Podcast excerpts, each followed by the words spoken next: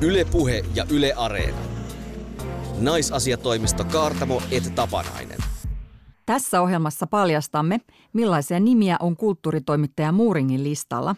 Vihje, ei ketään alle 70-vuotiaasta. Kerromme, millainen romanttinen viihde kelpaa telaketju feministille. Etsimme syyllisen äiteä riivaavalle syyllisyyden tunteelle, upotamme sen tervaan ja höyheniin ja asetamme torille häpeämään. Tämä on naisasiatoimisto Kaartamo ja Tapanainen. Minä olen Jonna Tapanainen ja kanssa naisasianaisenani on Outi Kaartamo. Outi on ystäväni, joka ei peittele riemua siitä, että tulee aakkosissa ennen tapanaista yes. ja on siten radio-ohjelman nimessäkin ensimmäisenä. Jonna, mikä on sun viikkosi suurin feministinen kuuluminen? Tämä voi tulla sulle isona yllätyksenä, mutta mä, mua on helppo itkettää. Mua, mua itkettää kaikki. Vanhukset, pienet puput, tapahtumat tosi elämässä, elokuvat, viihde, kaikki. Ja nyt viimeksi mä huutoitkin suorastaan Chileten mainoksen äärellä. Chilette on siis varan ajo ynnä muu mies tuotemerkki, eikö niin? Kyllä, hyvin maskuliinisella maineella ratsastanut aina. Mm. Yeah. Yeah, the best a man can get. Ja rahamiehen sänkiparta siinä. Tämä mainos julkaistiin viime viikolla ja herätti ison kohun. Mm. Ja sen viestihän oli tosiaan se, että me ollaan ihan liian kauan kateltu tällaista niin kuin toksista maskuliinisuutta, eli tämmöisiä myrkyllisen miehen malleja, joissa niin kuin miehet, pienet pojat kiusaa ja miehet häiritsee naisia seksuaalisesti ja, ja on väkivallan uhkaa, on kilpailua, kaikkea tätä mm. se mainos kritisoi. Ja se viesti oli, että nyt miesten pitää muuttua ja sitten kun siinä pauhaa tuntelee musiikki ja leikataan semmoisiin pieniin pieniin poikiin, jotka katsovat isiään tarkkaavaisesti ja ihaille, kun he puuttuvat tämmöiseen vaikka niin kuin seksuaalisen häirintään kadulla tai pienen pojan kiusaamiseen. Tai poikien tappelemiseen. Tai poikien tappelemiseen juuri näin. Niin, niin siinä vaiheessa mä, mä siis suorastaan hytkyin ja katsoin sitä mainosta. Katsoin sen kolme kertaa, joka kerta itki. Se on muuten hyvä merkki sitten, jos kolmannella vielä, niin vielä, se kyllä. on ollut koskettava. Ja mä mietin sitten sen mainoksen äärellä sitä, että ainahan mua on ihan hirveästi liikuttanut tunteensa ja tämmöisen mm. niin heikkoutensa näyttävä mies. Siinä on jotain se, niin kuin se, se rooliodotusta ja sitten se todellisuuden ristiriita. Ja eihän mä ole yksin. Ainahan niin kuin mediassa näkyy hirveästi juttuja tämmöisistä miehen tunteet ja siinä saattaa olla joku katuva yrityspomo tai dopingia käyttänyt urheilija ja kaikki katuu ja sitten kaikki itkee silleen, hyvä, voi mies ja miehen tunteet, me annamme sinulle anteeksi. niin, toi on ihan totta, että jos, jos mies osoittaa katumusta, niin se on ihan sama, mitä se on sitä ennen tehnyt. Kyllä ja siis tavallaan tämä ihmisen alttius antaa anteeksi on aika hieno piirre, mutta sitten kun tässä kääntöpuolena on se, että naisen tekemät virheet on sitten aika isompia aina ja sitten nainen virheen tehnyt nainen saa yleensä aika ki- hipsiä aika hiljaa pois näyttämöltä ja ei ketään, kukaan ole siellä niin kuin hurraamassa hänen, hänen tota katumukselleen samalla, samalla volyymilla kuin miesten suhteen. Mutta että just tämä, niin kuin tämä roolien ja tämä ja todellisuuden ristiriita, niin ehkä se on just se, mikä siinä niin kuin jotenkin aina itkettää. Että kun on kuitenkin niin kuin ympärillä on miehiä, jotka on kauhean kilttejä, hoivaavia ja, ja jotenkin niin erilaisia kuin se mies, joka vielä edelleen näkyy, se, se perusmiehen mielikuva, mikä meillä on, mikä näkyy, se, joka ei puhu tunteista, eikä itke, eikä hoivaa, eikä tee sitä tätä tuota, niin sitten se ristiriita, niin se, se jotenkin liikuttaa ihan kauheasti. Ja me ollaan toki myös poikien äitejä niin. ja katsotaan hyvinkin läheltä sitä, että miten, miten pojasta kasvaa vielä mies. Niin ja se, että saako hän jo olla vapaa, saako mun pojat olla jo vapaita näistä rooliodotuksista. Mä aina miettinyt sitä, että mä oon niin tyttönä kuitenkin, vaikka moni asia rajoittaa, niin sit ollut aika vapaa ilmaisemaan itseäni, että mä voin ottaa ihan niin kuin erilaisia rooleja. Paljon moninaisempi on se, se roolipukujen varasto kuin, kuin pojilla. Ja sitten myös se, että miten kasvattaa omasta pojasta naisia kunnioittava mies. Että kuinka paljon niin kuin itsellä siihen on edes sananvaltaa, kun on sitten niin kuin ympäristö ja sen paineet. Pikkutytöt lällättää, että me ei leikitä poikien kanssa. Mm. Eikä siinä voi muuta kuin yrittää pitää huolta sitten, että se oma poika ei sano tytöille niin. Niin, niin. Kyllä mäkin aina välillä pelkään, että tulee joku äidin kapina, kun mä oon silleen, tytöt on ihan yhtä hyviä tässä näin, kun on alkanut tämä sukupuolierottelu omassa kodissa, jossa pojat on aina kaikessa parhaimpia. Niin. Mutta se on vähän vaikeaa, joo.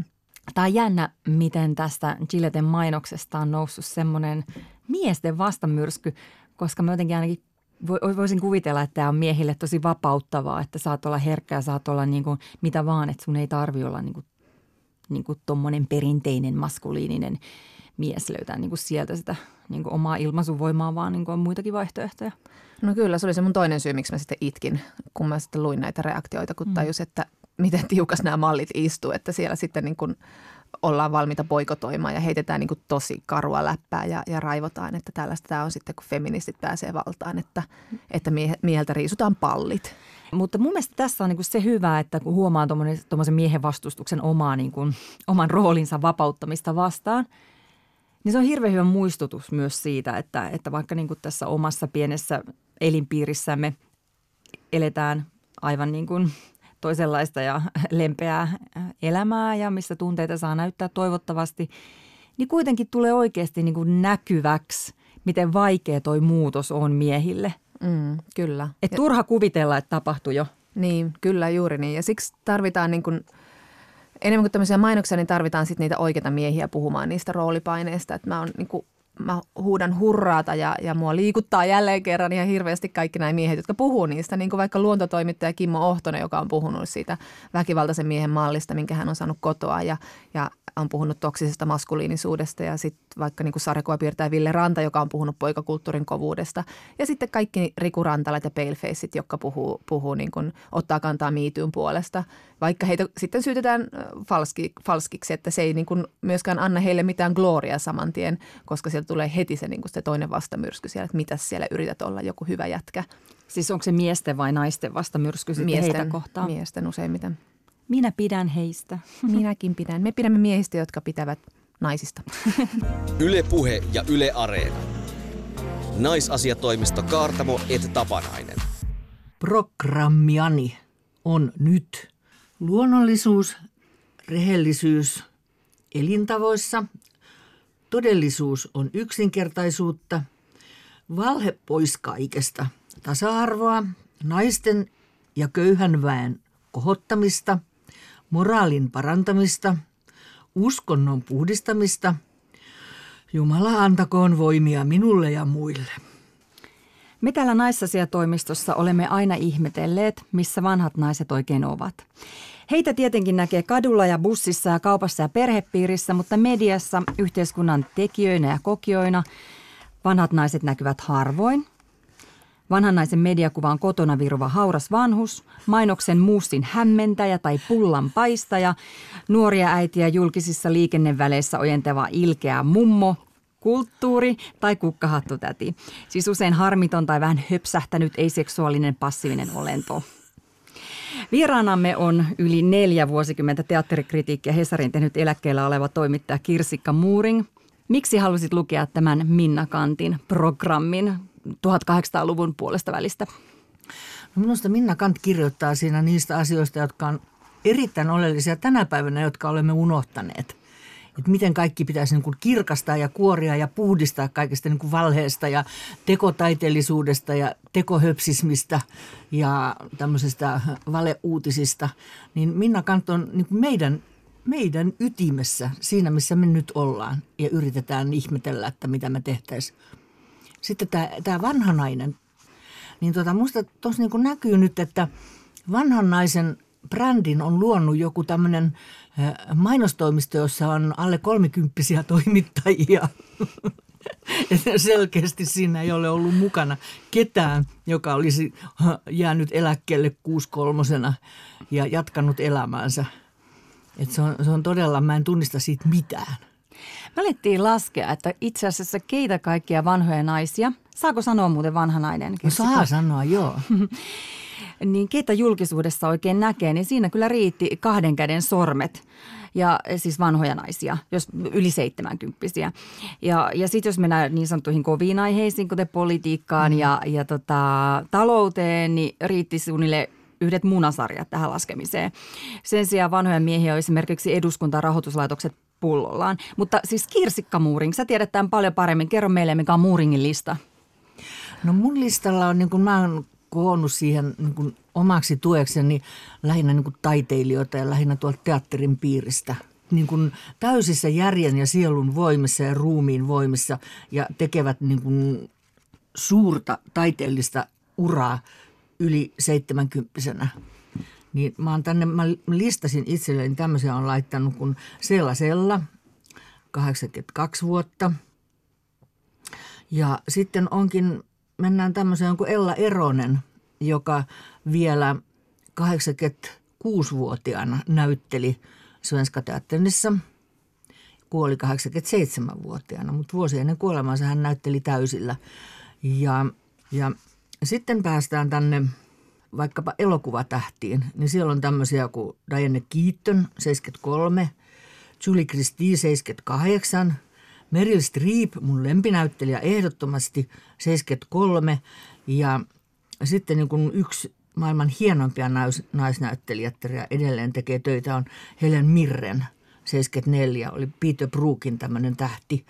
Et näitä tämmöisiä niin kuin riittää esimerkiksi, jos vaan niin kuin ryhtyy pohtimaan ja tuolta poimimaan. Et sitten mulle tuli vielä tämmöinen niin kuin, tämä klassinen, että Abrahamin vaimo Saara kuoli 127-vuotiaana. Et siinä niin kuin mulla on niin kuin tämmöinen niin kuin, niin kuin tavoite, että ei pidä niin kuin luovuttaa. Et, et sikäli mä koen olevani aika nuori vielä.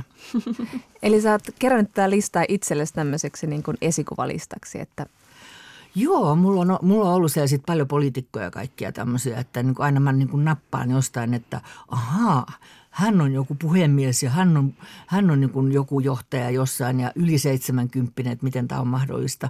Mutta mä en tiedä, mä en ole sillä riippuvainen näistä listoista, että mä niin teen ihan omaa 70 elämääni tässä. Sä tosiaan teit tosi pitkän uran Helsingin Sanomissa teatterikriitikkona ja, ja sitten jäit eläkkeelle joitakin vuosia sitten. Sulla oli silloin välineenä yksi niin kuin meidän tietenkin tämmöisistä mahtavimmista medioista Suomessa. Miten sä koit, että sun valta ja väylät saada ääntäsi kuuluviin muuttui, kun sä jäit eläkkeelle? Mitä, mitä sitten teit?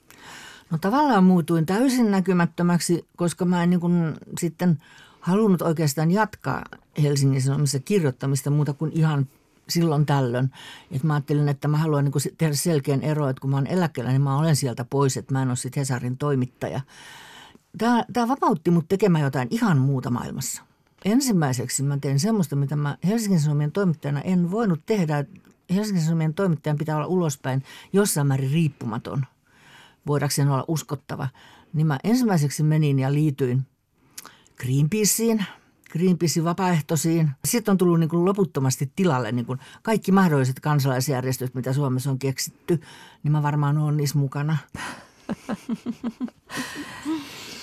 tota, Sitten tietenkin vanhalla naisella tai eläkeläisnaisella on myös sosiaalinen media, missä voi äh, meuhkata ja tuoda esiin asioita, joita pitää tärkeinä – Facebookit ja tämmöiset, niin se on hengenvaarallista. Ei siellä voi kauan heilua. Että mä aina kirjoitan sinne jotain tämmöistä, niin kuin mitä mä suoraan, mitä mä ajattelen, niin sitten tunnin päästä pitää poistaa ne, kun sieltä tulee semmoista ihan öykkäröintiä koko ajan. Koetko sä, että, että kun sä, että sä otat kantaa asioihin, niin että su, sä saat nopeasti hankalan naisen maineen tai tuleeko semmoinen olo, että, että pysyppäs nyt lestissäsi siellä, vai mitä sä tarvitset olla öykkäröinnillä? Vanha nainen on heti känkkäränkkä. Niin, kato, niinhän se onkin tietenkin. Mutta tota, mä en ole kokenut sitä, niin kuin, että en ole saanut sillä lailla negatiivista palautetta. Että, mikä, että mä rupesin oikein miettimään tätä ikärasismi asiaa, niin mä oon itse asiassa niin kuin, en ole joutunut juurikaan sen uhriksi. Ja semmoinen yhteistyö niin kuin seuraavien sukupolvien kanssa on niin hirveän helppoa – että ei ole mitään, mä en ole kohdannut semmoista, että, että älä tuu tänne kukkahattu täti, että meillä on tässä nyt omat bileet menossa. että sen tyyppistä vastakkainasettelua en ole kokenut, mutta se varmaan johtuu siitä, että, että mä liikun semmoisissa piireissä, missä niin se mitä yhdessä tehdään on ratkaisevaa, eikä se, että minkä ikäiset tai naiset tai miehet, vaan se, että, että on niin kuin yhteinen päämäärä, johon tähdätään. Kuitenkin mediassa tuntuu, että meitä aina asetetaan vähän vastakkain, meitä eri sukupolvia. Se on käy vähän se on varmaan miesten keksintö. varmaan. Koska mä en näe mitään ristiriitaa siinä. Hmm. Mun mielestä niin kun, mä oon isoäiti, äiti, ja sitten mulla on tytär, joka on äiti ja sitten mulla on lapsenlapset. Että siinä on niin eri sukupolvet, niin kuin, ne kasvaa niin kuin tämmöisessä vanhassa klassisessa piirroksessa. Mennään aina rappuja ylöspäin ja sitten tullaan alaspäin sieltä. Niin, Käsikynkässä. niin, niin mun mielestä siinä ei, siinä ei ole, tai siinä ei ainakaan pitäisi olla mitään ristiriitaa. Siinä ei saisi olla ristiriitaa. Että mun mielestä kaikki sukupolvet niin kovin tarvitsee toisiaan. Sulla on ollut kuitenkin mahdollisuus testata miten suhun suhtaudutaan nuori oletettuna just, just Greenpeacein tämän, tämän tota, ympäristöjärjestön kautta. Sähän käyt jääkarhupuvussa mielenosoituksessa ympäri maailmaa. Joo, mä oon seitsemän vuotta ollut Greenpeacein jääkarhu. Ja se on hirveän kiinnostavaa, koska siinä sä oot anonyymi, sä et ole niin kuin mikään. Sä et ole mikään oletettu, paitsi jääkarhu oletettu. Mm-hmm. Ja sitten ihmiset suhtautuu hirveän jotenkin suurella ilolla ja valolla ja innolla, kun ne näkee jääkarhun. Ja ne kaikki tulee juttelemaan. Sitten mulla olisi tämmöisiä aika rajujakin kokemuksia, että, että jos Greenpeaceilla on mielenosoitus, niin siellä on myös poliisi aina. Ne ei välttämättä aina ole hirveän hempeitä ja ystävällismielisiä ja vartioliikkeet on vielä pahempia. Ja sitten me oltiin yhdessä mielenosoituksessa – niin sitten tulee semmoinen vartiomies, joka alkaa niin töniä mua ihan älyttömästi. Ja sitten kun sieltä jääkarhupuvusta ei meinaa nähdä mitään, niin mä en ihan nähnyt, että missä, että missä on joku rotuaari, mistä mä tipun seuraavaksi. Ja sitten mulla alkoi keittää kanssa. Mä otin se, se on irtopää, mä otin sen pään pois. Ja sitten mä tuijotin sitä vartiomiestä ja sanoin, että, että älä iso äitiäs töni. Ja se meni niin noloksi, se punastui niin kuin hiusmartoa myöten ja kälppi siitä pakoon oikein tosi lujaa. Sitten mä olin voittaja. Mä ajattelin, että tämänkin voi tehdä. Että vanhalla naisella on myös valtaa, jos se ei ole jääkarhukaan edes.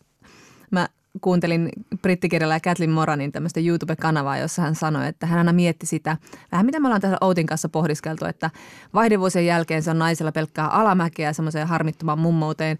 Mutta Nyt että, teki meille sanoa, ei ole vielä vaihdevuosien herra, juhuhu.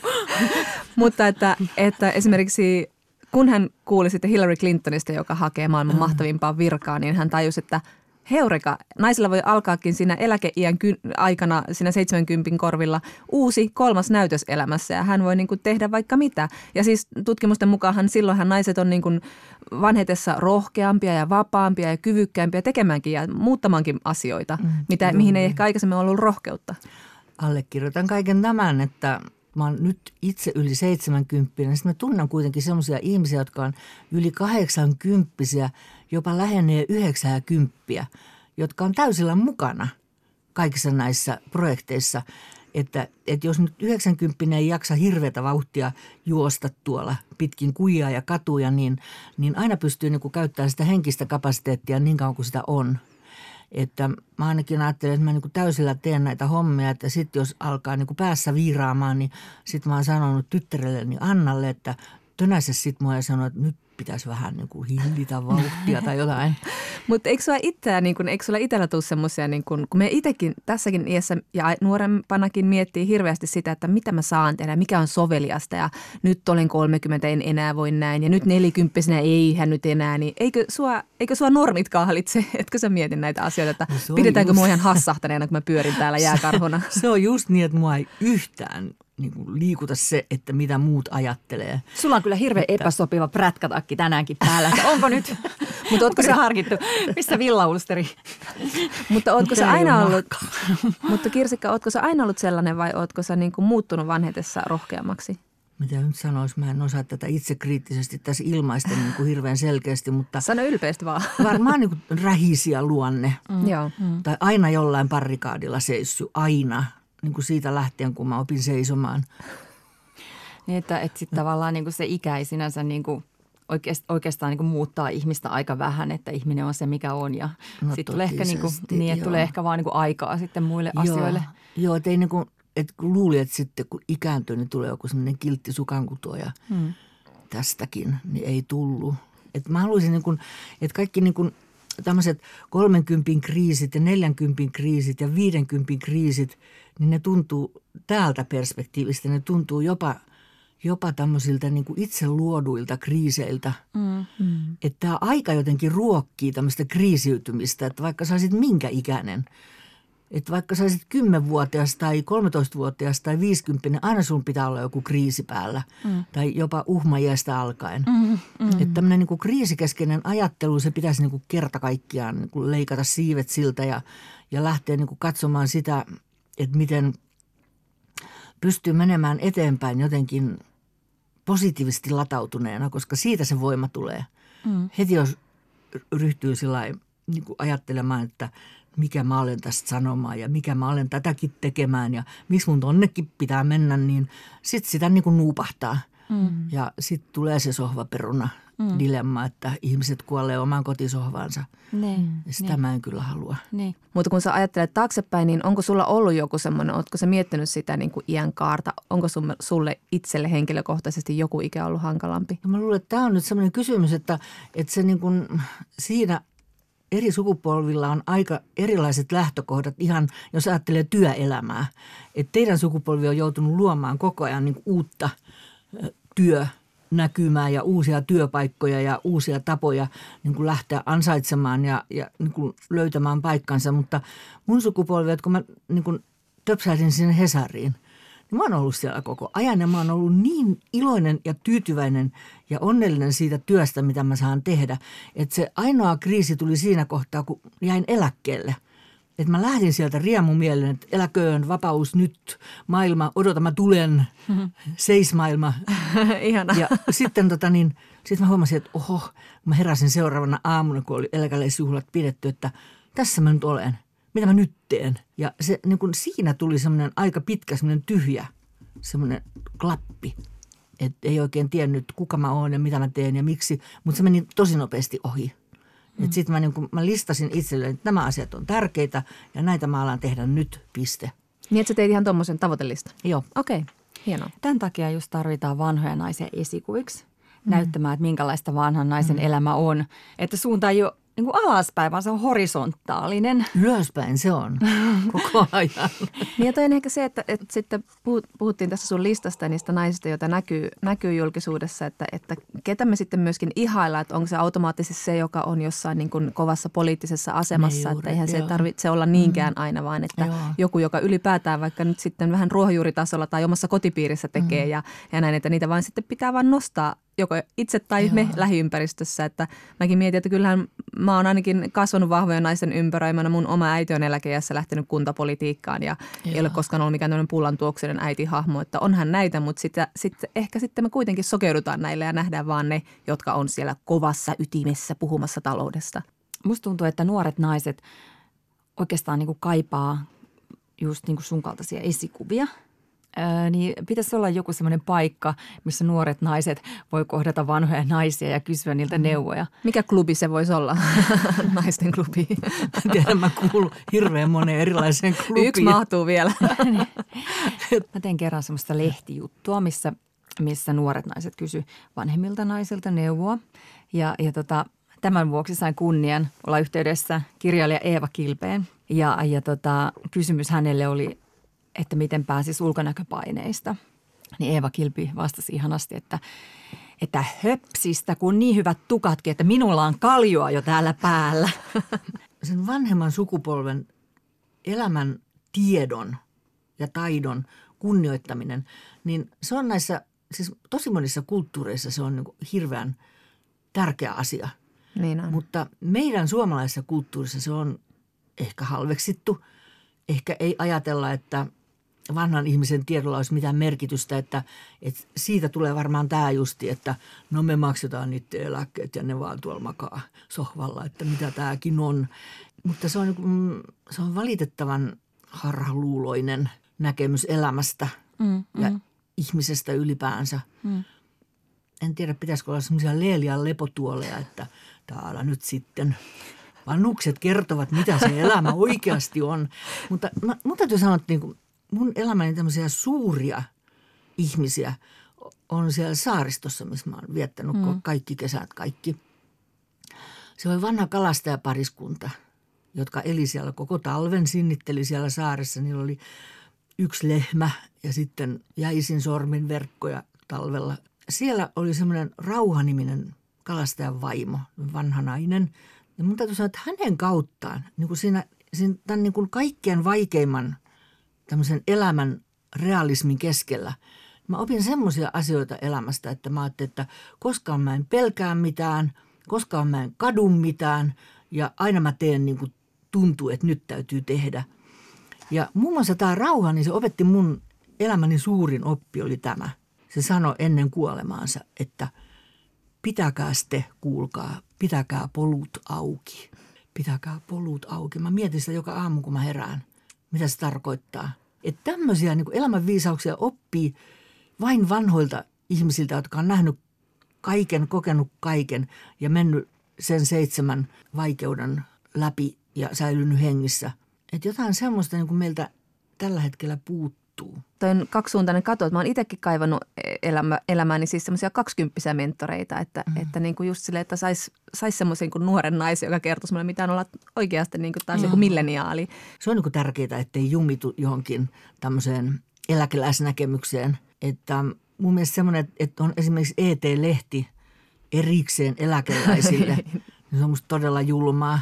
Sulla on perspektiiviä paitsi niin kuin naisen elämä ja teatteri ja kaikkeen mahdolliseen, niin uskallatko sanoa, että niin että onko naisen asiat paremmin nykyisin kuin ennen? Nyt puhutaan hirveästi siitä, että ollaan siinä harhassa, puhutaan koko ajan, että kaikki menee vaan huonompaan suuntaan, kun moni asia paranee, mutta, mutta miten sä niin kuin naisena ajattelet naisen elämän? Mun mielestä ehdottomasti on mennyt parempaan suuntaan, että mahdollisuuksia on enemmän ja, ja sitten niin kuin naisen psyykkestä, fysiikasta, kaikesta tämmöisestä niin kuin pidetään tänä päivänä kuitenkin parempaa huolta. Mm. Että jos, jos kohtaa jotain ongelmia, niin, niin sä osaat jopa hakea niihin vastausta ja apua.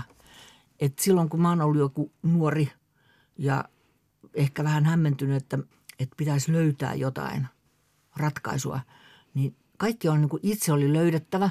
Tai sitten niin kuin tämmöinen kavereiden kanssa, niin kuin vertaistukisysteemi Aivan. oli se, joka toimi. Että ei ollut niin semmoisia ammattiauttajia tai ammattiapua ei ollut oikein missään. Mm.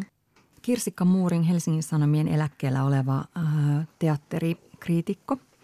Meillä on tässä 30 vuoden ikäero ja mun täytyy sanoa, että mä en ajattele, että, että tota, me ollaan tasavertaisia ihmisiä. Mä katson sua ylöspäin ja tota, tuntuu hyvältä, että sä oot kertonut meille viisaita asioita. Tuntuu niin kuin ihanalta katsoa sua ja vanhoja naisia ylöspäin. Se tuntuu jotenkin hirveän kivalta niin kuin oman tulevaisuudenkin kannalta – ja nyt jos mä joskus pääsin eläkkeelle, niin mä teen ton, että mä teen heti lista, että mitä mä rupean nyt tekemään. Se kannattaa tehdä ajoissa. Aivan, aivan. Mutta tota, mä, mä oon niin vähän liikuttunut siitä, että, että tai niin kuin vähän punastuttaa tässä. Mutta niin sen mä nyt vaan haluaisin sanoa niin kuin sata kertaa alleviivaten, että elämä jatkuu juuri semmoisena, kun sä itse sen rakennat. Et ei ole mitään semmoista, joka olisi estetty tai tulpattu tai jota sä et itse pystyisi purkamaan. Tietysti jos menee niin kuin oikein terveys menee huonoksi, niin sitten on varmaan luovutettava jossain kohtaa.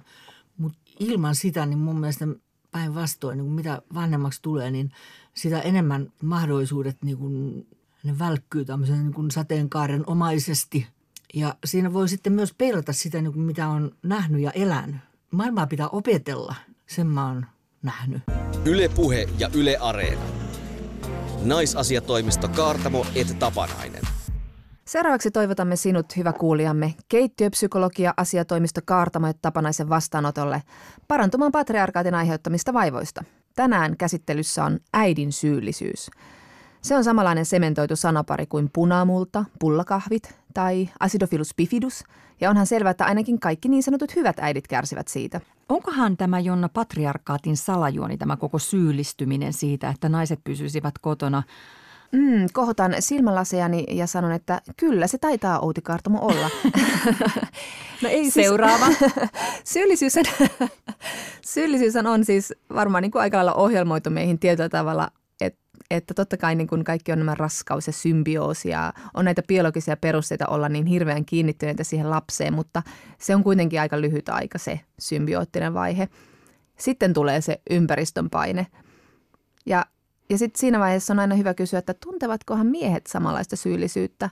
Mm. Mä luin Michelle Obaman elämäkertaa ja hän siinä sanoi hyvin perheelleen omistautunut äiti, voisi jo sanoa, että täydellinen äiti, niin hän siinä ihmettelee, että – minkä hemmetin takia Barakilla on aikaa mennä kuntosalille eikä hänellä.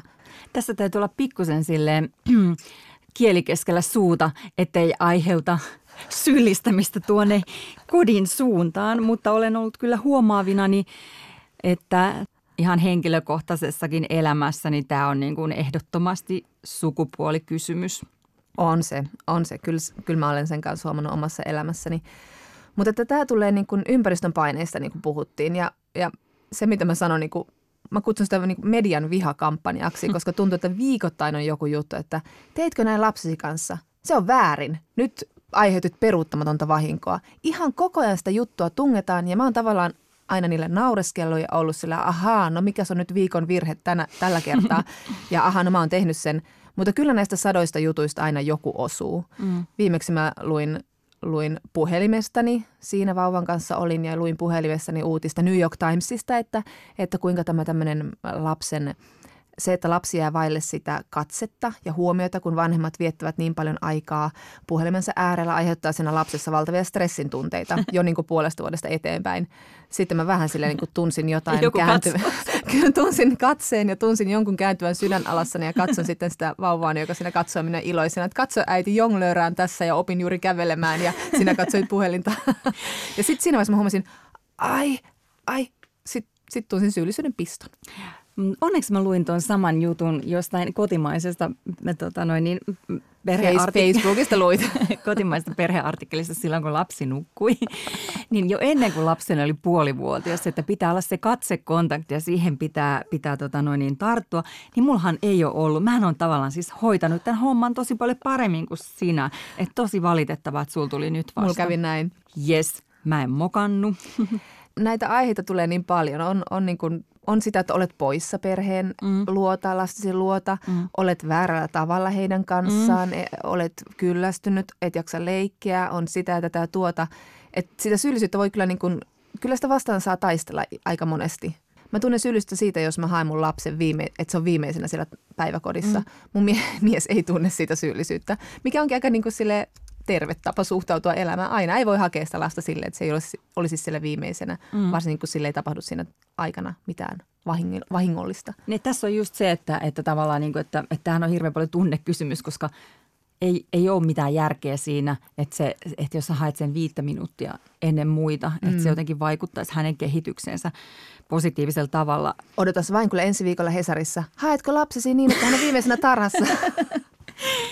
Mutta mun mielestä jotkut tota, viranomaiset suorastaan on ottanut kantaa tähän, että, että varmaan se liittyy just syyllisyyteen, että naiset uuvuttaa itsensä niin kuin pikkulapsi arjessa ihan turhaan, kun on, on tämmöisiä niin kuin kiintymyssuhdeteorioita ja kaikenlaista, missä ollaan niin kuin erittäin lapsen tahtisia. Ja sitten niin kuin siihen, mikä on varmaan niin kuin tosi hyväkin, ehkä nykyisten mallien mukaista, mutta tota, sitten toisaalta sit siihen tulee tämmöisiä uusia nyansseja, kuten pitää soseuttaa itse luomuruoka. Et siihen tulee tällaisia asioita, millä ei ole mitään tekemistä oikeastaan sen niin lapsen psyykkisen hyvinvoinnin kanssa. Kyllä. Mutta siis koska tämä on sukupuolikysymys ja, ja tämä on niin tunnekysymys ja tämä ei ole totta ja tämä vaan niin aiheuttaa pahaa mieltä, niin tätä pitää aktiivisesti vastustaa. Kun mä tulin raskaaksi, niin mä olin 38-vuotias – Eli, eli tota, Briteissä minua oltaisiin kutsuttu geriatriseksi äidiksi.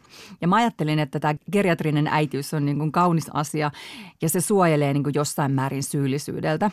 Ja jossain määrin se onkin suojelu. Ainakin niin kuin pystyy jotenkin tiedostamaan, että, että, tota, että niin kuin monet asiat näistä on, on annettu. Ja, ja suhteuttamaan ne vaatimusten naurettavuuden, millaisia ne on. Mm. Ja toisaalta onhan syyllisyys siis myös ohjaava tunne, että, että joistakin asioista voi olla ihan syytäkin välillä syyllistyä, vaikka sitä puhelimen käytöstä. Niin, niin aivan. Että hirveän helposti ihmiset puolustautuvat, että taas syyllistetään jostain, taas syyllistetään jostain. Kun kahden moniin asioihin me ollaan syyllisiä ja, ja niin kuin me voitaisiin muuttaa tavallaan toimintaamme. Tietenkin meistä tulee parempia vanhempia, kun me puhutaan ylipäätään kaikista vanhemmuuteen liittyvistä asioista.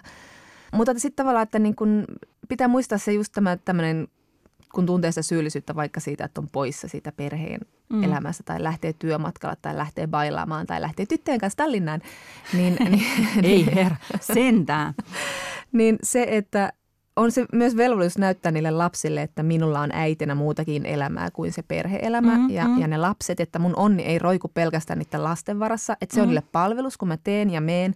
Ja mä oon ottanut tämmöisen ohjenuoran meidän iltajuttelussa mun, mun vanhemman pojan kanssa, että kun me puhutaan, että mikä on ollut kivaa päivässä, niin mä yritän aina sanoa yhden asian, joka ei liity siihen, mikä mun päivässä on ollut kivaa.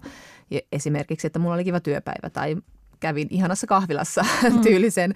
Että häneltä niin kuin ehkä sitten katoaa vähän sitä painetta, että minä en roiku pelkästään hänessä ja että Hänen äidillä, onnellisuudessa kiinni. Juuri niin, ja, ja äidillä on muutakin elämää ja saa olla ja pitää olla. Ja tietysti se, että jos mä antaisin sille koko ajan sitä viestiä, että voi ei äidillä on niin paha olo, kun äiti nyt menee tuommoiset työ, työmatkalle ja sitten isä ei antaisi sitä viestiä, niin sittenhän mä pönkitän näitä samoja vanhoja sukupuolirooleja kuin niin. aina. Mä oon yrittänyt sitä jo, että, että niin kun mä kehun mun lapsen ulkonäköä, vaikka se on poika, ja, ja, tai vaikka, mutta siis poikien niin, niin. ulkonäköä ei kehuta. Niin, niin. Mä käydään aina peilistä välillä katsomassa, että hei, tuossa katso miten söpö sä oot ja se menee tosi tyytyväisenä ylpeänä. Niin sit mä yritän vähän siinä niin kuin vieressä, katso miten söpö myös äiti on. Tuleeko sille, ei joo. Mä luulen, että hän on niin kuin erittäin paljon samaa mieltä, sehän on oikein mukavaa. Mutta toi on kyllä yksi parhaimpia kasvatusvinkkejä, mitä mä oon joskus jostain lukenut, että äidin pitää kehua lasten kuullen itseään. Mm. Siitä tulee äidille hyvä mieli ja sitten lapset saa sitä viestiä, että hei, äiti, äiti tykkää itsestään. Mm. Ja mä haluan myös ajatella sitä, että mä oon tosi hyvä äiti ja mä pärjään tässä hommassa tosi hyvin. Että jotenkin niin kuin vahvistaa sitä, että, niin kuin, että asiat menee enimmäkseen hyvin. Ja sitten jos mokaa, niin sit sekin asia pitää vaan niin kuin tunnustaa ja yrittää olla mokaamatta seuraavalla kerralla. Eli mä sanoisin myös, että tämä syyllisyys on niin kuin hyvä ja kasvattava tunne. Joo, Outi, sä oot hyvä äiti, mutta kyllä mä oon vähän parempi. Mitä? Yle Puhe ja Yle Areena. Naisasiatoimisto Kaartamo et Tapanainen. Täällä naisasiatoimistossa rakastetaan romanttisia komedioita. Sellaisia, joissa on suloista säkenöintiä ja hyvää sanailua ja välttämätön takapakki tai konna, joka yrittää estää suuren rakkauden. Ja lopulta he saavat toisensa, ellei joku toinen ole parempi.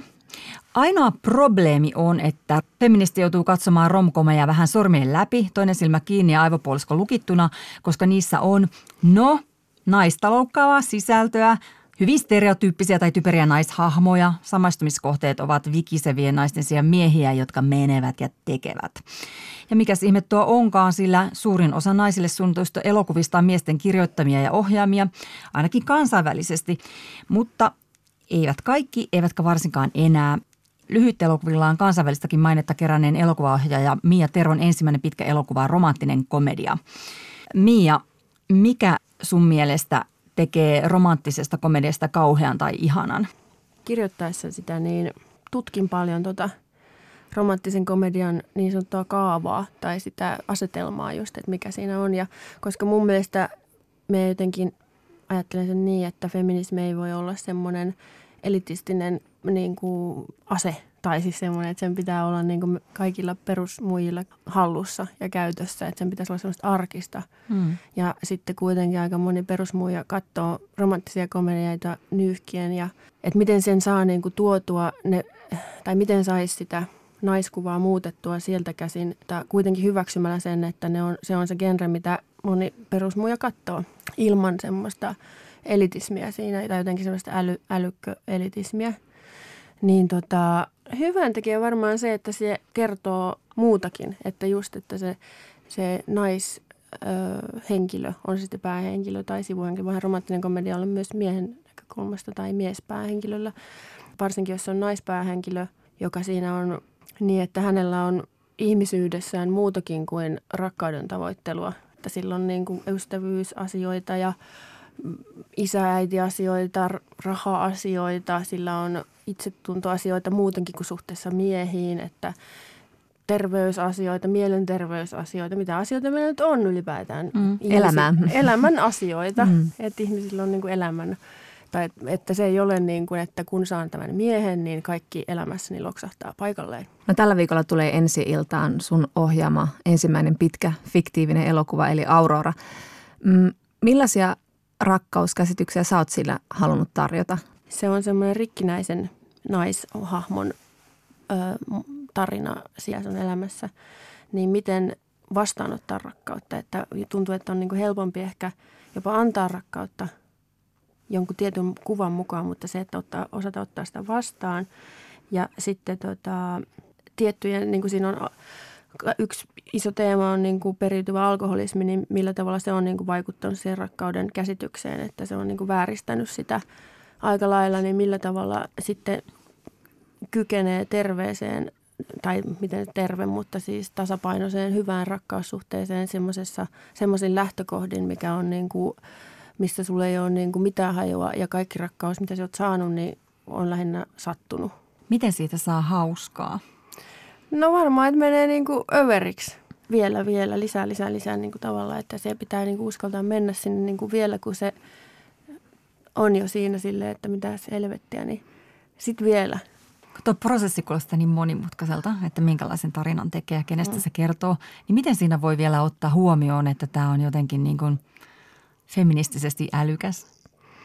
No siis se, nimenomaan siten, että sitä pitääkin uudelleen kirjoittaa, uudelleen kirjoittaa, uudelleen kirjoittaa, uudelleen kirjoittaa. Että niin minä koen, että sen ekan version kirjoittaa perstuntumalla. Siis minä olen kirjoittanut siitä varmaan siis 50 versiota. Mm. Tavallaan putsaat sitä ja rakennat ja veistät sitä esiin sieltä. Että, ja sitten luetutan muilla, että siis myöskin se, että kyllä mulla on niin kuin hyvät lukijat ollut siinä, että jos joku havaitsee siellä, että miten tämä nyt tämä, koska sitä myös saattaa vahingossa kirjoittaa niin kuin semmoisia asioita, jotka, joita ei ei ole tarkoittanut, että ne saattaa olla ne patriarkaatin rakenteet ja, niin kuin mussa hmm. ilman, että minä niin kuin edes huomaan sitä. Että minä olen itse alitajunnasta ne kirjoittaa ja mulla on ne rakenteet täällä, niin siihenkin mun mielestä pitää tehdä töitä, että, että tota, uskaltaa ja pystyy katsomaan sitä omaa jälkeään niin kuin kriittisesti. Mistä, mistä sä oot jäänyt kiinni, että tämähän on niin hyvänen aika sentään patriarkaatin tota, ääni, mikä täällä nyt kuuluu, joka tuli vaan mun kautta? ne on, niin kuin, ne on haastavia juttuja, että ne ei ole ehkä niin yksinkertaisia sitten kuitenkaan, koska, tai siis kun en ole, en ole niin kuin Freudin mikään suurin ystävä, tai siis niin kuin ymmärrän hänen merkityksensä, mutta se ei ole ehkä se tyyppi, johon niin kuin nojaudun ihmiskäsityksessäni, niin sitten, että jos vaikka huomaa, että sinne lirvahtaa tämmöisiä jotain freudilaisia psykologisia niin kuin tasoja ja sitten ei ole tarkoittanut niitä vaikka, että isän ja, vaikka voi olla, että totta kai on myös isän ja miehen yhteys, mutta se ei ole niin yksinkertaista, että sulla on niin kuin, että, että niin kuin nainen Isän aina, malli määrittää. Niin, ja, mm. että sä aina haet sitä, mm. kun tässäkin on voimakkaasti se isä ja mies ja nämä, ne kuitenkin on ihan vitu erilaiset, ne on täysin erilaiset. Että se ei hae sitä, niin sitten, että uskaltaa niin kuin katsoa sitä, että onko tämä näin. Ja sitten, niin. No kyseenalaisitko sä ollenkaan, kun sä aloit tekemään tätä elokuvaa, että miksi sä haluat kertoa miehen ja naisen välisestä rakkaudesta ylipäätään, että tietyllä tavalla, että se on meidän yhteiskunnassa juhlituin rakkauden muoto ja miettii vaikka niin kuin sitten romanttista viihdekirjallisuutta, niin siinä ollaan, ollaan nyt tekemässä tämmöistä murrosta, että siellä näkyy paljon muitakin rakkauden muotoja kuin sitä niin kuin miehen ja naisen, heteromiehen ja naisen välistä rakkautta. Mietitkö sä tätä? Se on siellä, mutta ehkä enemmänkin tuossa on keskiössä just se, ne esteet tai jotenkin se, että miten – Miten, henkiset esteet. Niin, enemmänkin se niin kuin jotenkin me on niin kuin lähtenyt kirjoittamaan sitä niin kuin sieltä, miten se rikkinäisyys vaikuttaa siihen just siihen rakkauden käsitykseen. Ja sitten mulla oli siis joku, mulla oli varmaan siinä, että me niin kuin halusin tehdä sen jotenkin siihen kepeään malliin. Minä niin kuin ehkä jotenkin mietin, että mikä voisi olla niin kuin kaikista hömpsöin ja kepein malli käsitellä näitä asioita – niin otin ehkä itselleni myös semmoisen haasteen, että onko se oikeasti niin vitu vaikeaa kirjoittaa romanttista komediaa vai niin kuin, onko, tuleeko siitä automaattisesti vaan paskaa? tai siis sille, että, että, siinä niin kuin, että se on vaan lajityyppinä jo yksinkertaisesti niin haastava, että en halunnut yleen katsoa sitä silleen. Mm, mm.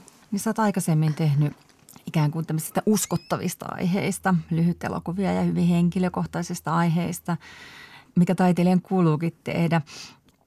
Niin tota, mikälainen oli tämä niin kuin prosessi siirtyä sinne romanttisen komedian puolelle, joka on kuitenkin sitten ehkä halveksittu tai ylen katsottu laji jossain ehkä taiteilijapiireissä?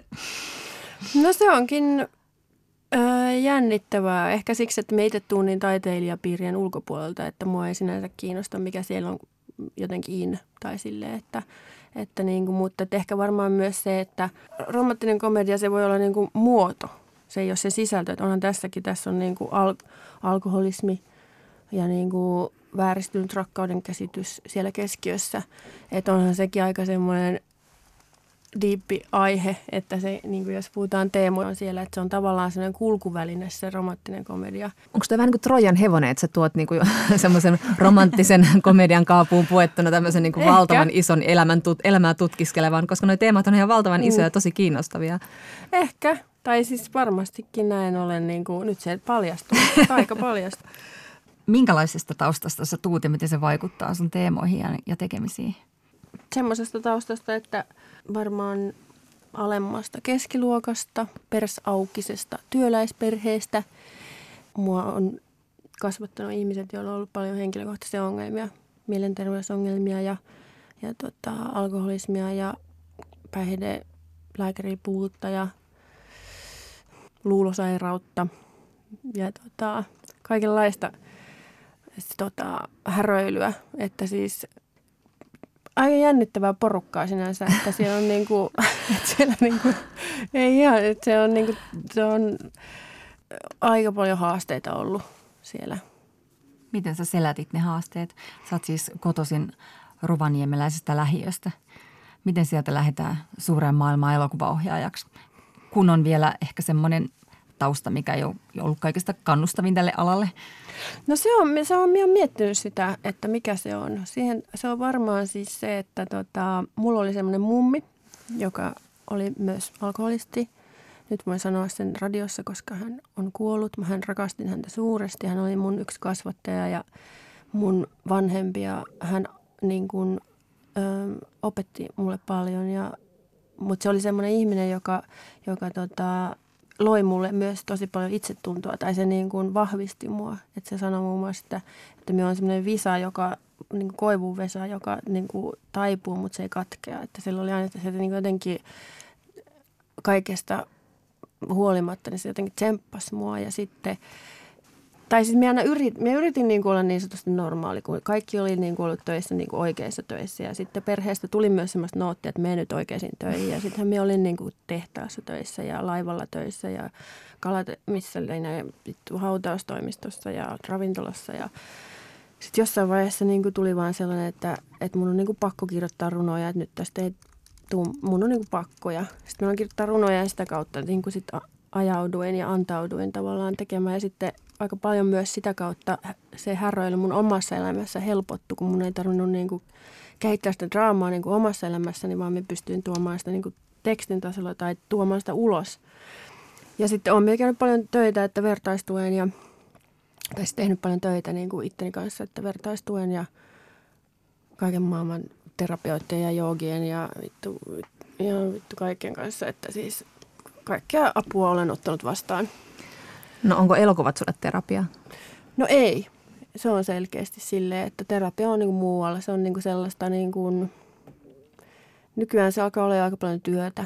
Että se on niin kuin mun ammatti mutta, ja itse ilmaisun muoto, mutta tota, musta tuntuu taas, että jos mulla ei ole semmoista omaa kanavaa hoitaa niin kuin omia asioita, niin, niin emme pysty tekemään mun työtä. Että jos siitä tulee terapiaa, niin se menee vituiksi ja silloin muut ei saa sitä mitään. Että jos, niin kuin, jos me alan niin kuin runkkaan sinne jotain omia traumoja, niin ketä kiinnostaa. Ja sitten se, että se on muille lähinnä voi olla vaan ahistavaa, sille ei ne halua. Hmm. Onko sukupuoli tuonut sulle niin sanotusti lisälastia niin kuin tällä alalla? Elokuvathan on vielä miesten maailmaa.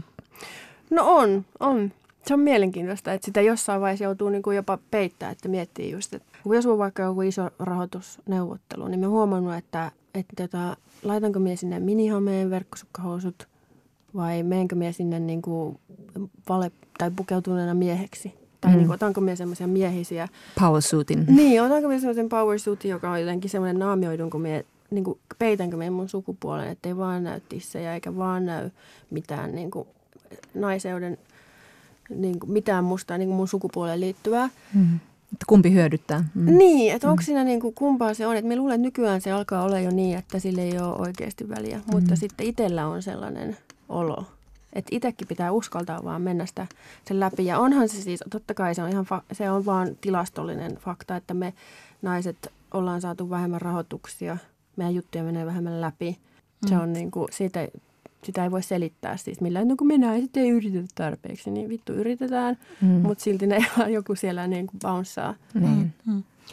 Niin, tota, suurelokuvat varsinkin on, vaikka tilanne on siis parantunut, että naisten ohjaamia ja kirjoittamia elokuvia rahoitetaan enemmän, niin suurelokuvat on vielä mm. niin kuin miesten tekemiä ja miehet saa niihin rahaa. No, Saara... Ja kyllä vielä dokkarit, sen voi sanoa mm, kanssa, että mm. kun on dokkareita tehnyt kanssa, niin kyllä nykyään on myös vähän niin kuin – pelottava trendi. Se nyt on tehty just tutkimuksia siitä, että on ollut paljon niin kuin isoja ammattidokkareita, jotka, että sielläkin ne naisten prosentti, mitä naisilla menee läpi, on pieni. Hmm. Miten suomalaiselle elokuvalle, sen teemoille ja mm, naisroolille tapahtuu, kun naisohjaajia, kirjoittajia tulee enemmän ja kun heitä on tullut jo. Ainakin se on huomattava, että, että näitä romanttisia komedioita tuntuu tulevan enemmän. Tavallaan mulle se feminismi on sitä, että saa tehdä sitä, mitä oikeasti haluaa. Et jos joku nainen oikeasti haluaa tehdä elokuvan vaikka talvisodasta, talvisodasta tai, tai niin kuin, ö, romanttisen komedian, missä hömpsötellään, niin antaa mennä vaan. Että se, että, mm. antaa, että me saataisiin antaa mennä vaan samalla tavalla, että me oltaisiin niin kuin sillä lailla vapaita – että meille ei jätetä vaikka lasten elokuvaa, koska nythän on se, että on, alalla on yleinen tieto, että älä me ikinä ohjaamaan ensimmäiseksi elokuvaksi lasten elokuvaa, jos olet nainen, koska sit sun, et ikinä saa ohjata mitään muuta kuin lasten elokuvia. Ja se on niin kuin, että tavallaan, että jos olet mies ja ohjaat ekaksi elokuvaksi naisten, lasten elokuvan, niin se, sulla, silti se voit ohjata seuraavaksi vaikka niin kuin jonkun splatter-tappo Alien elokuvan Niitä, no problem. No problem, mutta tavallaan se, että, että sitten niin itse, vaikka minäkin haluaisin tehdä joskus vielä lastenelokuvan, niin tiesin tämän ja ajattelin, että no en ainakaan ekaksi tee lastenelokuvaa, koska sitten me jään sinne laatikkoon. Että tämmöisissä se niin kuin näkyy. Miten nyt tämän Auroran jälkeen, kun sä oot nyt kokeillut tällaista pinnallista naisten viihdettä, mutta millaisia, millaisia tunteita sinussa herätti? Sait sä käsiteltyä tuon genren kautta niitä asioita, mitä sä halusit mm, musta tuntuu taas, että mä haluaisin niin kuin enemmänkin kehittää sitä. Että nyt mä niin pääsen jonkun alkuun ja jonkun makuun, että jostain omasta tekemisestä. Että musta tuntuu, että mä oon niin kuin tien alussa, koska musta tuntuu, että toi, toi tuntuu niin kuin oikealta tavalta myös. se semmoinen tietty keveys ja hömpsöttely, mutta silti niin kuin olla siellä niin kuin syvissä vesissä. Koska sitten jos on vaan syvissä vesissä eikä ole hömpsöttelyä, niin se on vitu raskasta eikä kukaan jaksa katsoa, enkä me itse jaksa tehdä, enkä me itse jaksa katsoa. Ja sitten jos on vaan hömpsön pömpsön, niin ei sitäkään jaksa katsoa, eikä sitäkään halua. Juuri niin, me ollaan tässä lähetyksessä jo puhuttu siitä, että mikä oikeastaan on uskottavaa ja mikä on niin kuin, millaisia esikuvia me halutaan elämämme, niin, niin minkä takia sitten on just noin, että toi ilo ja tunteet ja rakkaus, niin miksi, miksi sitä edes pitää ajatella, että se on pinnallista? Niinpä, se on ihan vittu hyvä kysymys ja just se, se kertoo mun mielestä jotain meistä, että, että jotenkin aina pitää niin kuin soitella sitä mollia sieltä, niin sitten on silleen, että no niin – nyt olet uskottava taiteilija, että yritäpä sitten liihottaa jossain vaaleanpunassa hörselössä mestoille ja niin kuin hihitellä ja kertoa, että, että elämä on ihanaa ja pom, niin heti kyllä näytetään ovea varmaan. Et ehkä sekin, musta tuntuu, että se riippuu tosi paljon myös siitä, missä ajassa eletään, että sotion jälkeen tuli paljon romanttisia komedioita, kun ihmiset oli ihan paskana. Ja musta tuntuu, että nykyäänkin ihmiset on aika paskana, niin sitten musta tuntuu, että nyt voisi olla tilausta taas niin kuin silleen, että ihmiset haluaa iloa ja rentoutta, koska maailmassa on niin paljon pelottavia isoja asioita ja muutoksia ja hulluja johtajia ja miesjohtajia, hulluja miesjohtajia ja kaikkea. Niin sitten ollaan niin kuin halu ehkä, tai itsekin tuntuu, että kun mietun perjantailtana kotiin, niin, niin tota, me haluan niin kuin rentoutua ja löytää sitä iloa, että aika synkkää välillä on tämä meno. Mutta elokuvilla on väliä, jos me mietitään vaikka, että että jos parisuhteessa on vaikeuksia tai vaikea löytää niin kuin hyvää parisuudetta, niin ainahan viitataan siihen, että olet katsonut liikaa romanttisia komedioita ja niin kuin rakkauskäsityksesi on elokuvallinen. Ni, niin nämä on asioita, jotka ohjaa meidän tunneelämää ja mm. aika niin kuin vakavasti niin kuin otettavaa. Joo. Elokuvissahan menee niin, että että, niin kuin just, että se nuppi saa olla ihan sekaisin ja koko elämä saa olla ihan levällään, mutta sitten kun löytää sen oikean, niin se on niin kuin ratkaisu kaikkeen. Nimenomaan ja just se, että se, ei niin kuin, mulle, se menee niin kuin vastoin mun jotenkin elämäkäsitystä tai maailmankatsomusta että, ja siitä kokemusta, elämänkokemusta vastoin, mitä me on. Koska me on löytänyt välillä tosi ihania miehiä, mutta sitten kun itse ollut niin pihalla, niin ei se auta. Ei se fiksaa. Ei se fiksaa mua. Ja mm. sitten se on niinku ihan kauheata edes se ajatusmaailma, että joku voisi fiksata mut. Mm. Joku ulkopuolinen, jos mulla on niinku sisäisiä ongelmia.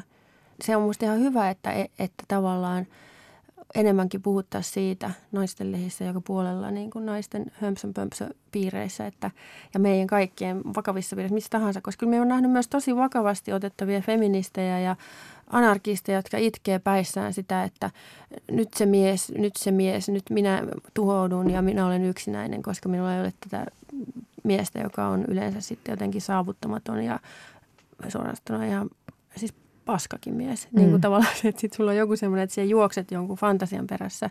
Mm. niin sillä on jo joku sellainen just se odotus, että tämä tyyppi fiksaa mut ja sitten mulla on kaikki hyvin.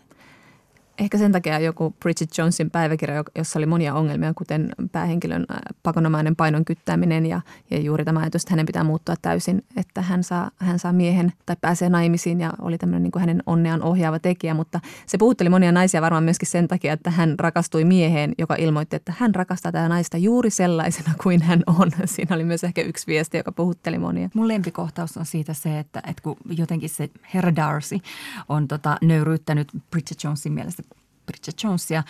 Ja sitten se tuskasena sanoi, että sun ei tarvitse niin kuin, saada mua tuntemaan oloani typeräksi. Mä tunnen itseni typeräksi koko ajan joka tapauksessa. Niinpä ja siis just se, että siinä, niin kuin, musta siinä oli ihan rehellisiä havaintoja. Ja siis ollaan, onhan myös naisissa vitusti sellainen. Monesti just varteutettavat elitistifeministit myös kyttää painoa ja nihkeilee jossain ja sitten esittää jotain ihan muuta. Tiedätkö, mua ei kiinnosta yhtään. niin kuin, mutta sitten oikeasti, niin kuin, kun ihan oikeasti oikeasti mun seulon läpi menee se painonkyttely, koska minä tiedän, että sitä on. Joo, se on kyllä. rehellinen havainto. On. Mutta eri että haluaako sitä nähdä aina joka Niin. paikassa, että naisen Niin. pitää muuttua, että Niin. se, se viesti tietyllä Niin. tavalla, mutta ymmärrän mitä tarkoitat. Sitähän Mm. se on. Mä en kyllä elitisti feministinä ymmärrä yhtään, mistä, mitä te huurisette. Mä teen koko ajan tässä niinku, pakaropuolustusliikkeet. Jokaista Joo, minuutti joo, pitää joo, käyttää joo. hyväksi. joo, joo, nimenomaan. Sitten kotiin verkkaamaan. Niin, eikä siinä mitään. Itse verkkaan kyllä. Että. niin, aivan. Yle Puhe ja Yle Areena. Naisasiatoimisto Kaartamo et Tapanainen. Näin feministinen tunteroisemme on sulamassa kohti loppua, mutta loppuun. Jonna, sähän oot feministi, mutta En ole koskaan jaksanut opetella taskuparkkeeraamista tai parkkeeraamista ylipäätään. Mä oon itse asiassa pari kertaa soittanut mun poikaystävä kautta miesystäväni parkkeeraamaan mun auton hankalaan paikkaan. Ja tässä taannoin mä yritin parkkeerata autoani paikkaan, jossa oli edessä tilaa, oli takana tilaa, ihan siihen siististi kadun varteen. En saanut sitä niin, että ei olisi ollut toinen rengas siinä katukivetyksellä tai jotenkin muuten kaksi metriä kaukana siitä, siitä tien reunasta. Ja mä pelkäsin koko ajan, että mä päädyin johonkin YouTube-klippiin, jossa niinku woman trying to park a car, hilarious. mä koen tästä syvää feminististä häpeää ja huonomuutta naisena, mutta mä en jaksa tehdä sille asialle yhtään mitään. Mites Outi, sä oot feministi, mutta mä en harrasta liikuntaa, koska mä olen esimerkiksi laiska ja saamaton, mutta jos harrastaisin, en tekisi sitä missään nimessä terveyden ja jaksamisen vuoksi, vaan sen takia, että näyttäisi paremmalta.